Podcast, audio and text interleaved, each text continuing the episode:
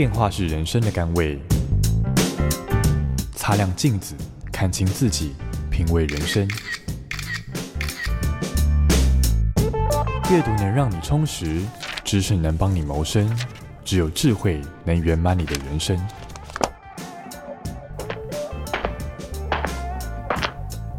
周末练金术。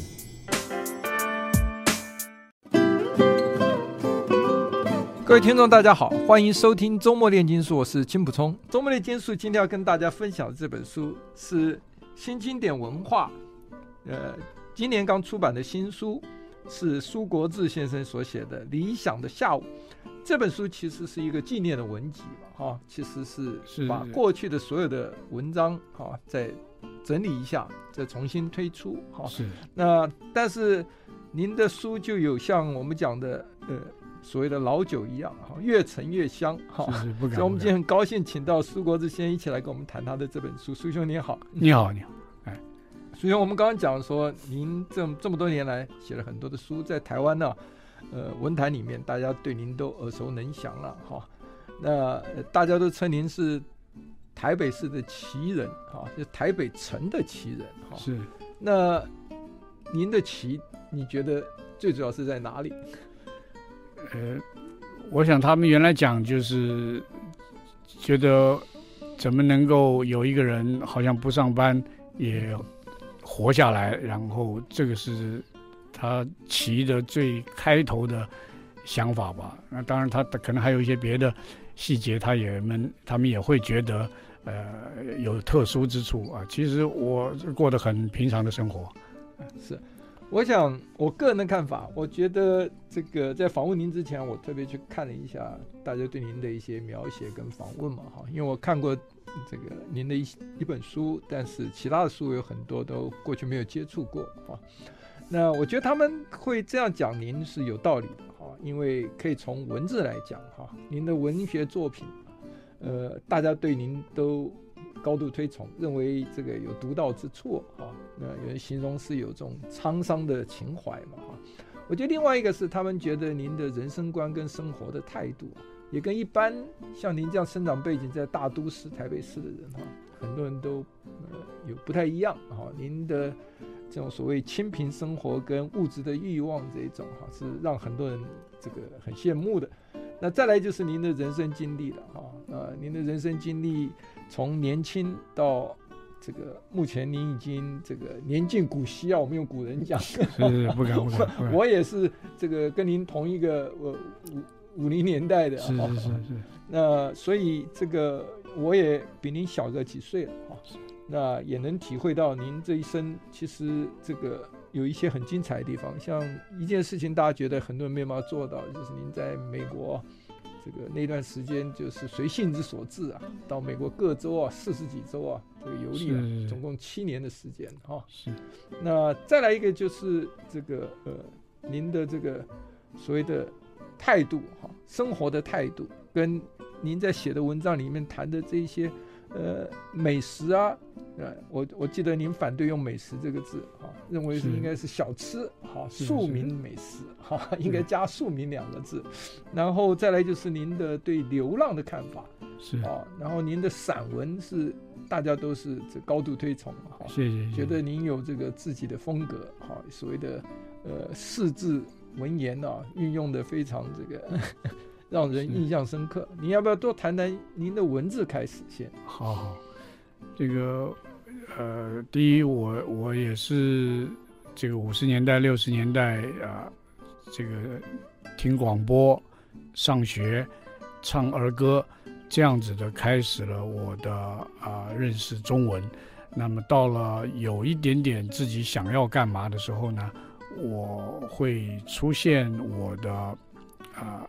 我的挑剔，我看我该写些什么。我不愿意写成有些人那样，也不愿意写成张三那样，不愿意李四那样。有的小说那么写，有的散文那么写，最后我就会写成后来变成自己这样。那啊、是不是很特别？我不知道，就跟写毛笔字一样，就是说你学了这几家体，可是你一定会有有几个名家你很看不入眼。那么他的不入眼，有的时候是你的性格，你觉得这个人可能他因为是不是遭受了一点白色恐怖，所以他写的比较奇险一点。而你呢，啊、呃，可能还不是这种奇险的性格，所以你可能啊、呃，心中的那个圆润还留在你的书法里。那写那个呃，写散文用字也差不多是这样。那啊、呃，那跟讲话也差不多。现在有很多名嘴，话很会讲，但你就觉得，假如他那种语气，啊、呃，就很不艺术感。那那做菜也是这样，所以整个这些乱七八糟东西，是我的年代和我身边的事情呢，做这个啊、呃、推过来推过去，最后怎么样子放松自己，呃，这个气要气沉丹田，然后流到脚底等等一样的意思出来的。一个概率的人生，但我用的是比较啊五六十年代就已经成型的。我说就常常讲，就是吃阳春面的方式来看人生。假如这碗面吃得了，人生算活下来了。是不是要有弄一只名表戴戴，或者想办法讨一个老婆，然后能够买一个名牌包包给她戴戴，然后全家呢弄一部厉害的宾 Bentley 的车子开出去转一转？那这个呢，在我的年代还不容易那么成熟，干脆不要把它放在心上、嗯、啊。那有的人是好不容易从什么哪个地方出来，很贫穷，但是他觉得既然我可以啊追求民主，干脆来做一下总统。那这个也是在台湾也蛮不错的一个选项。可是我那个年代原来想不到那样，后来呢也不容易啊去沾这个了。所以主要。我们没有谁比谁那个，就是看你把你自己这啊、呃、百年怎么用了。一般来讲，人到不了那么长了啊。嗯、这个这个呃，差不多呃六七十年、八九十年，看你怎么去张罗而已。嗯，所以这个大家谈到您的文章里面，都觉得说，这恐怕跟您的文笔啊，跟您的这个性格有关哈。这个流浪的性格哈。这个是这个是从小就有吗？还是是是以前我们小孩在我们那个年代，大家不不流浪，可是每一个小孩每天都希望寻幽探胜，有的就是离家只是四五十公尺，那个防空洞你每天要去多少次都可以，可是你每一次去你都觉得是寻幽探探胜啊，就是说啊，这个这个。这个像《桃花源记》一样啊，那所以大家这里看看，那里探探，这个竹林后面有什么？这个学校的后墙有是不是有个坟墓啊？还没拆掉等等，全部是我们这样。所以后来开始坐公共汽车，你原来是坐一部，后来多坐一部可以到了永和，看到另外一个世界。然后这样的情形下，最后你出到国，你看的就是多看一点，就是想多看一周，多看一个城。多跨过一条河，最后就啊弄了那么多年，去了那么多乱七八糟，但是没有钻研好几个有利很重要的地方，我都没去，因为那个在历史上很有价值。可是我只是晃一晃，所以常常就错过了。嗯，是，所以嗯，您的文学作品里面，很大家称道有很多都是所谓旅行文学的啊、哦。那呃，有人形容您就说他的人。就说您的人是走在自己的文字里面哈，所以是闲散淡泊，品味独具哈。那您的散文啊，跟杂文又不一样哈。有人特别提到这个杂文有一点想要卖弄机智的问题，您的散文就是很随着您的个性里面的哈。其实，呃，流浪这个个性呢，就跟您这本书《理想的下午》啊的副标很像。就是除了关于旅行，也关于闲荡啊。是，这个闲荡，其实是在我们那个年代，呃，不像现在年轻人都在玩手机哈。我觉得我是呃民国四十五年次的哈，是比您小个四四岁五岁了哈。呃，我们那个时候大概闲荡，其实是今天回想起来，那是一种幸福啊。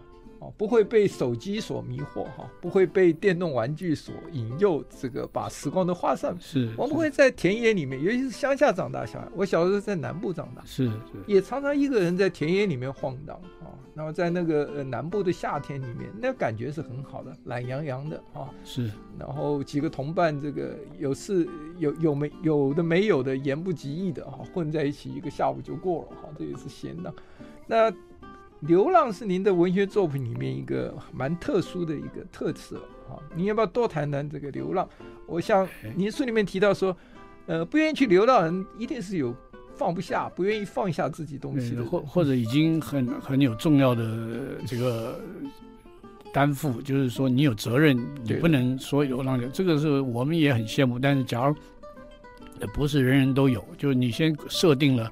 你有一个了不起的行业，你就不会流浪了。只要你有机会，这个啊、呃，任何的了不起，你都不太当做一回事。我不敢讲我那样，但是也有可能我们潜意识是那样。就是说，你现在要让我去做这种烂片子的导演，我很可能呃还犯不着。那你自己构思的那个什么剧本永远不交呢？哎呦，这又回答不出来啊、呃。所以这个呃人生它是这样，但你要有这个。啊、能够放弃的这个本钱，也就是说，你现在是台湾五大家族的这个长孙啊，什么，你有的时候放弃不了。就是说，他家里那么大的事业交给你，你非得去弄。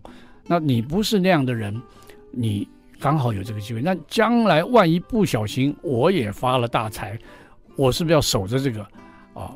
这个这个是不是要传给下一代？什么这些问题，人生就看你刚好在哪个阶段。我刚好溜出来了，所以呢，呃，全世界的人就说：好吧，让他再溜一下，没事。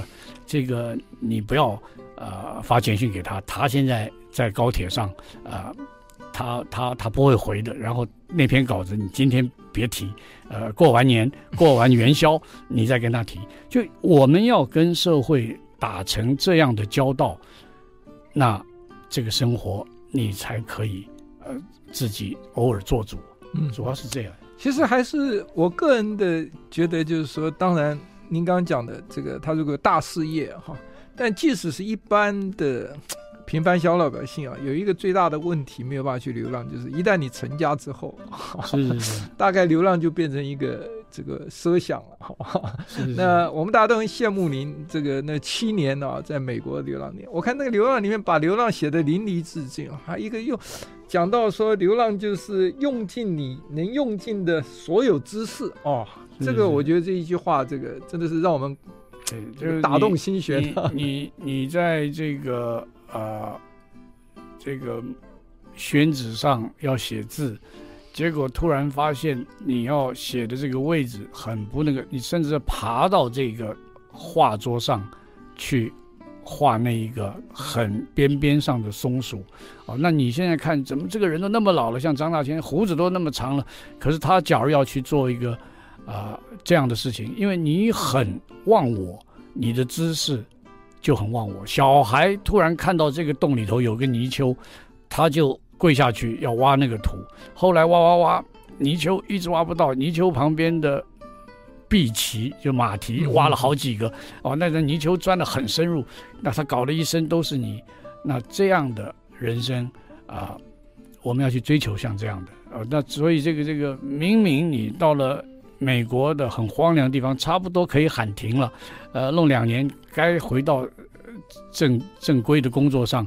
呃，要干嘛干嘛？将来你再赚了钱，再到美国西游，也可以开一个好一点的车。但那时候不会那么想啊，所以你要为那个不会那么想，你要觉得很庆幸啊。嗯，这个这个，就是说将来有个比较厉害的电台或者电视台要你去，但不要我在中广，呃呃，做个这个小小的节目就行了。嗯，就像这样的意思。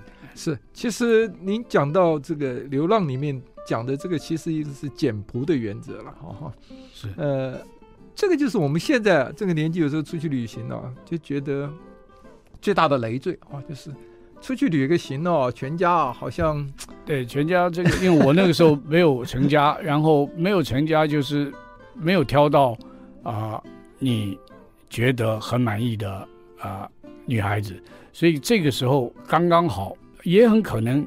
你不可能挑到，因为你每天都在想你自己的创作。你看人家，你根本不会去观察人家的好，你可能根本看不到人家会不会很会做菜，会不会很会烫衣服，还是怎么样？或者你也会做，或者你自己也可以烫衣服，所以你根本不稀罕这个。这个造成我们年轻时候太野性奔放，根本不适合为一个另外的人把这个家安顿。那于是也为自己。啊，应该眼观鼻，鼻观心的，呃，把自己养得更厚实的那一面呢，也荒废了。嗯、所以你也争取到了最大的自由，哎，对，就是、自由。那但自由是那么重要吗？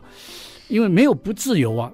但是不是，只要你做有一种不合意的，就叫做不自由。假如你要去跟很蠢的一种工作啊、去打交道，为一个很蠢的制度去赶公车啊、去塞车，还是怎么样？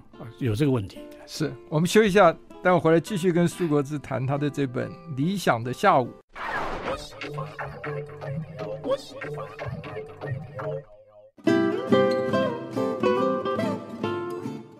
欢迎回到周末炼金术。我们今天跟大家谈的是《理想的下午》这本书。好，呃，副标是关于旅行，也关于晃荡。好，那作者是苏国志先生。那苏兄，我们刚跟您谈到您的这个呃旅行文学。哈，那大家觉得您在这个描写一个流浪的心情的时候，可以引起很多人的共鸣的啊。那我我引述一下您书中大概有提到的，就是说，您觉得流浪是一种冷的艺术。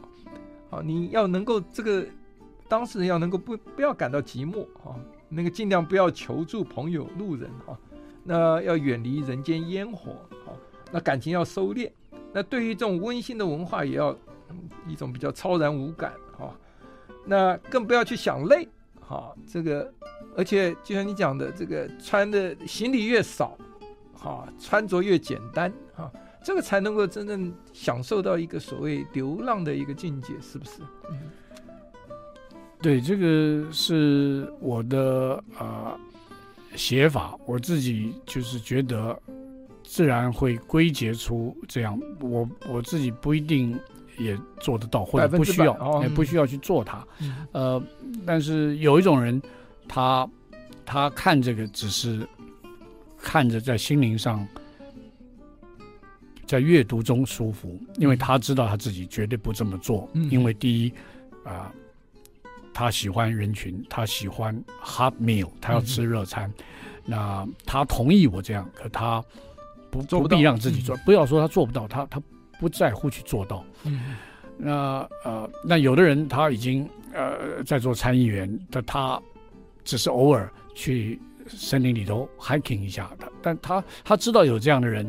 要把这样在 hiking 中把自己更野人化一段时间，所以有的人他就是他不去那个每个周末的度假，他一年中累积了一整个月，然后把手机交给了他的秘书啊什么，然后就说我要到国家公园去里面去露营，啊、呃，弄一整个月不必联络我，那我每隔八天十天我会在哪个地方跟大家通个电话。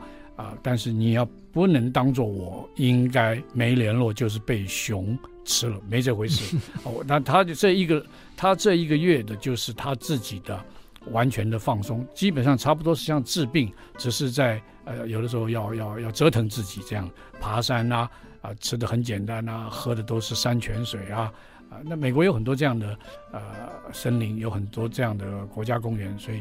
他大可那样过日子，而且很多学者、很多的很忙碌的人都懂得这样子啊。那这是他的方法，可他平常他不晃荡，平常他也不用流浪啊。那但是他体会这个，嗯，这这个这个，我我只是描写这种事情。那么我自己是因为也可以不怕那样，但是啊，我们写的就是不要让大家。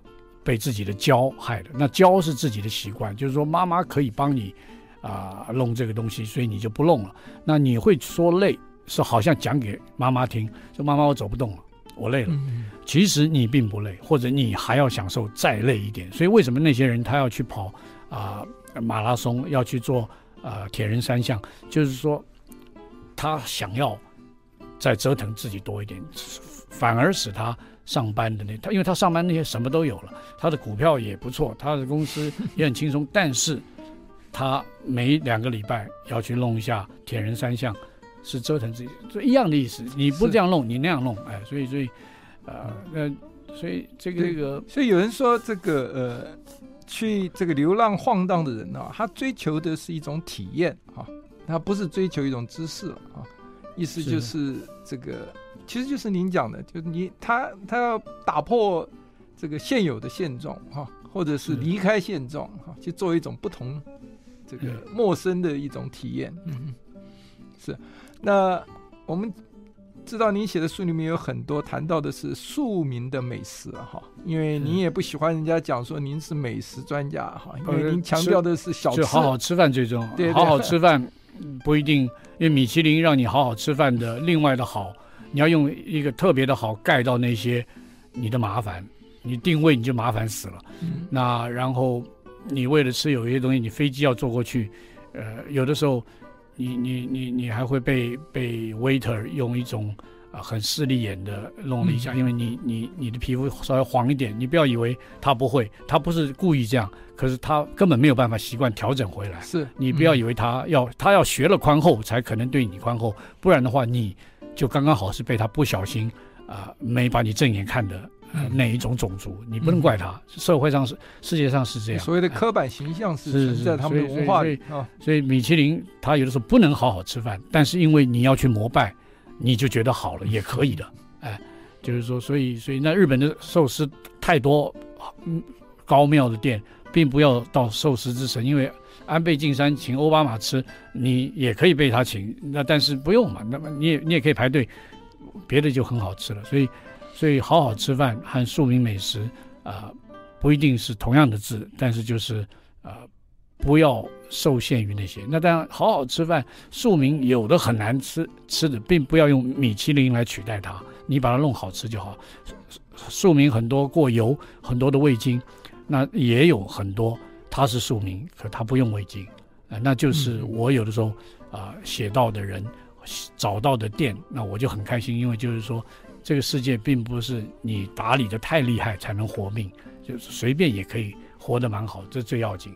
哎，是，所以您写过的书啊，那、呃、有台北小吃杂记嘛，有台湾小吃行脚，是是是，这里面都有很多的，就是谈到全台湾的这种所谓的小吃美食啊。我这个是因为这个杂志，那个呃台北小吃杂记师商业周刊那个时候的呃这些编辑们要我。说，哎，你常常在聊天讲吃，那你干脆来写个这个。所以我每个礼拜写的就结集成为台北小吃杂记啊，那是差不多从二零零五年啊开始写的那一年多。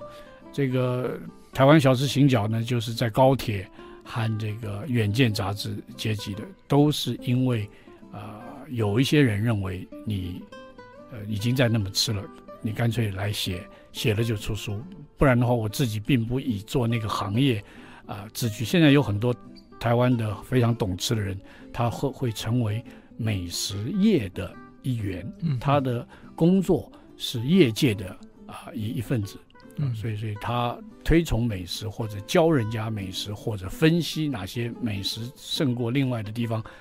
然后甚至他自己跟行业产生一点关系，那这个我原来不需要这样子，那我最希望就在家里把饭吃好，所以所以我现在在写的都是我自己家就可以做的，而不要去。那有一些是外头买得到，叫道口烧鸡，绝不用自己家做，做不了人家那么好吃。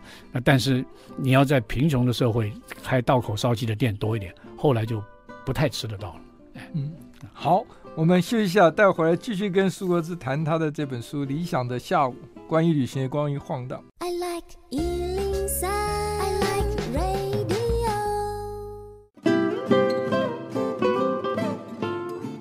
欢迎回到周末炼金术。呃，苏兄，我们刚刚跟您谈了，有谈到您的这个呃所谓的旅行文学嘛，哈。那有人谈说您写的旅行文学，哈，是一种非常这个所谓的呃。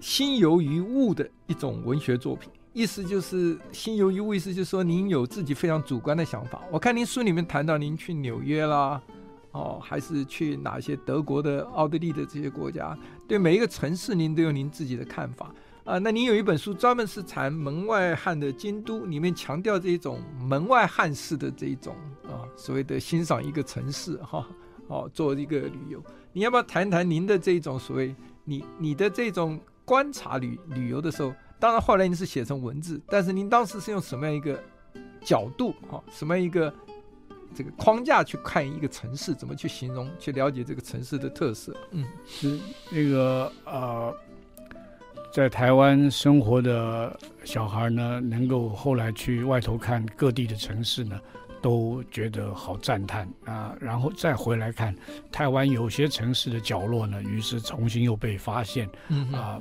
好像就是说他看的一个啊三峡老街，在晚上。半夜的时候人都走光了，他自己在路上走，他说：“哎，我们这条街还真不错。可当年怎么会在这边产生这条街？它跟河的距离多远？跟这个城里头有一座山距离有多远？一看就看出了道理。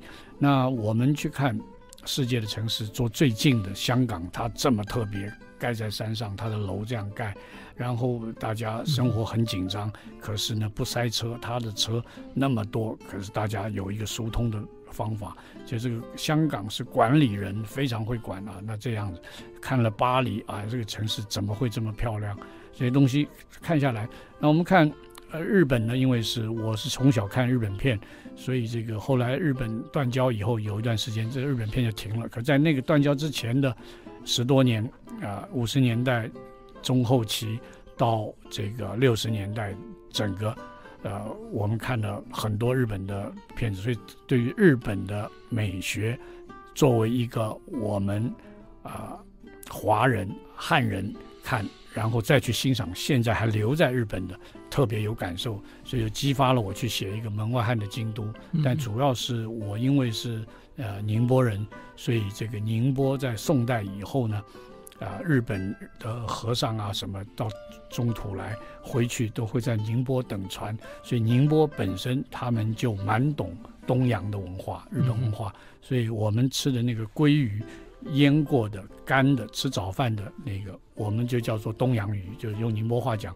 那那一个鱼，这个这个粉红色的这个颜色，我们到日本它还有，我我从来都不愿意吃那个，因为啊。因为那是做好的菜。假如我在这个这个旅馆，早早上起来去吃他的这个早饭，他有这块的话，常常一整天都在打这个鲑鱼的嗝，因为它总会有一点它的保存不够好。虽然日本这方面已经是做得非常好，嗯、那这个就是啊、呃，那这门外汉后来就想出一个主题，就是说，因为他实在目不暇给，太棒了，所以呢，我在门外看。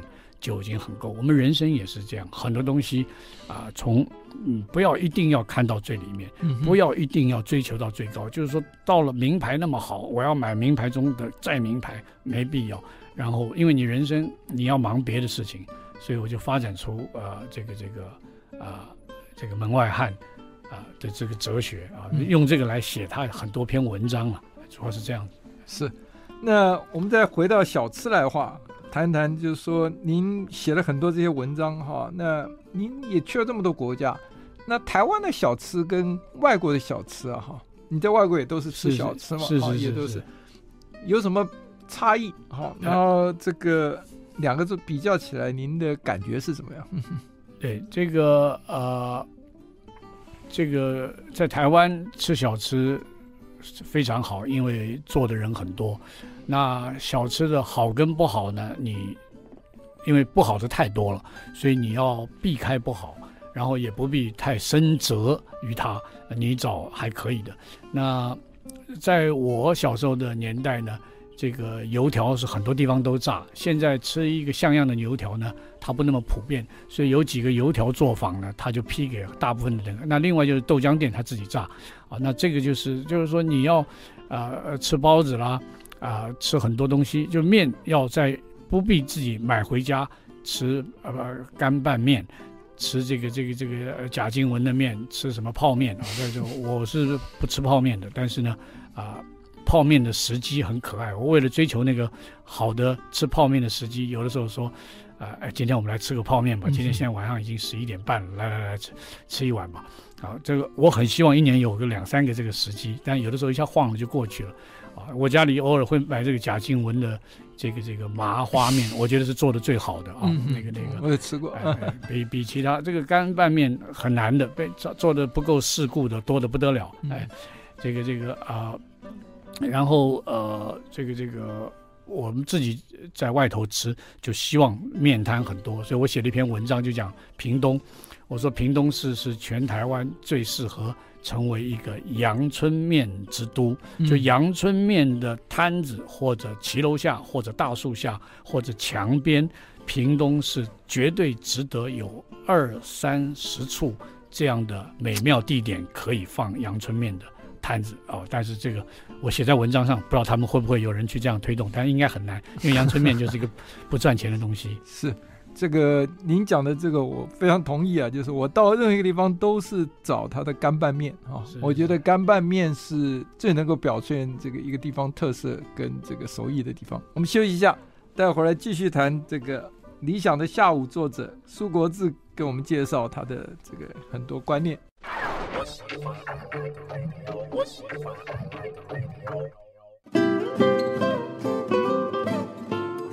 欢迎回到周末炼金术。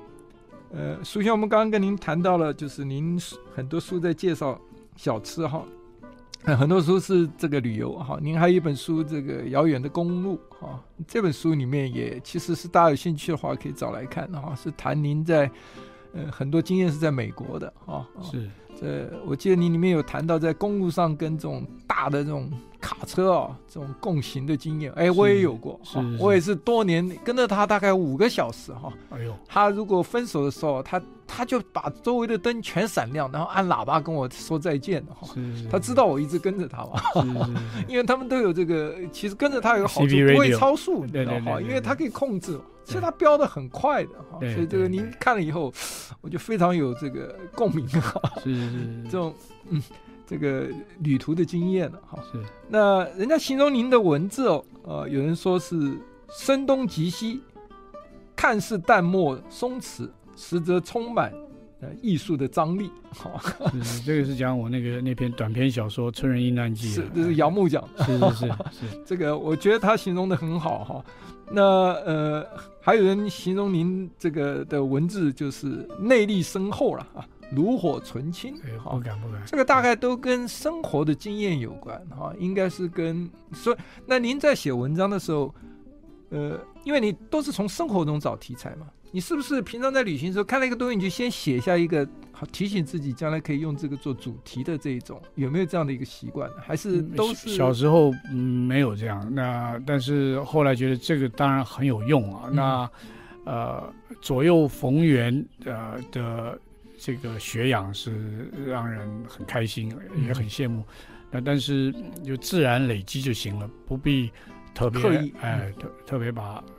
这个这个哪些事情弄在一起？嗯，那人生很美妙，但人生就是就是主第一是活命，那活命中一定要喘得了那口气，所以这个好的阳光你要去追求，窗外的景色你有向往，你在学在课堂上你是在打瞌睡。可是你一直有一扇，有那扇那几扇窗看着外头，所以这个下课了，那个铃声响，它有一个过瘾的啊。那也有一种铃声响，你要联考要交卷，他妈你还没写完啊。那这个都是，呃，人生是这些，要在这样的人生中，要在这样的一个小岛上。